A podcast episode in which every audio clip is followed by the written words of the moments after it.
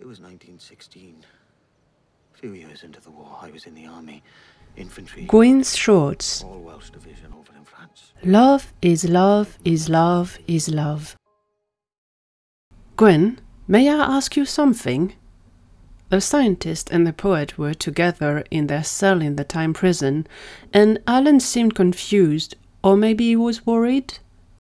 Yes, of course, you can ask me anything. Earlier, when we were out for a walk, I saw that the captains were holding hands, and it got me worried. Aren't they afraid that people will come at them for being, you know, together like we are? Gwyn and Alun never displayed affection toward each other in front of anyone else, and the scientist realized that, with everything that had happened recently, he didn't tell Alun about how things had evolved regarding sexual orientation. Alun was still under the belief that the love they shared was taboo. I need to tell you something, Alun. Miss Lance and Miss Sharpe are more than just together. They are married. Gwyn was smiling because he was remembering his own reaction when Sara had told him, You married a woman?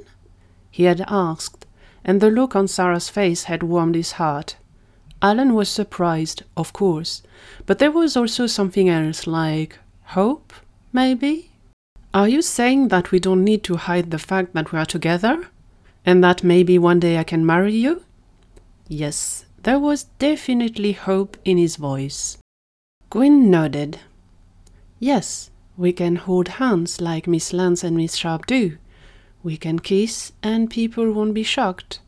Now I understand that there will always be people judging our love, but we are free to love each other because, as Miss Sharpe told me once, love is love is love is love.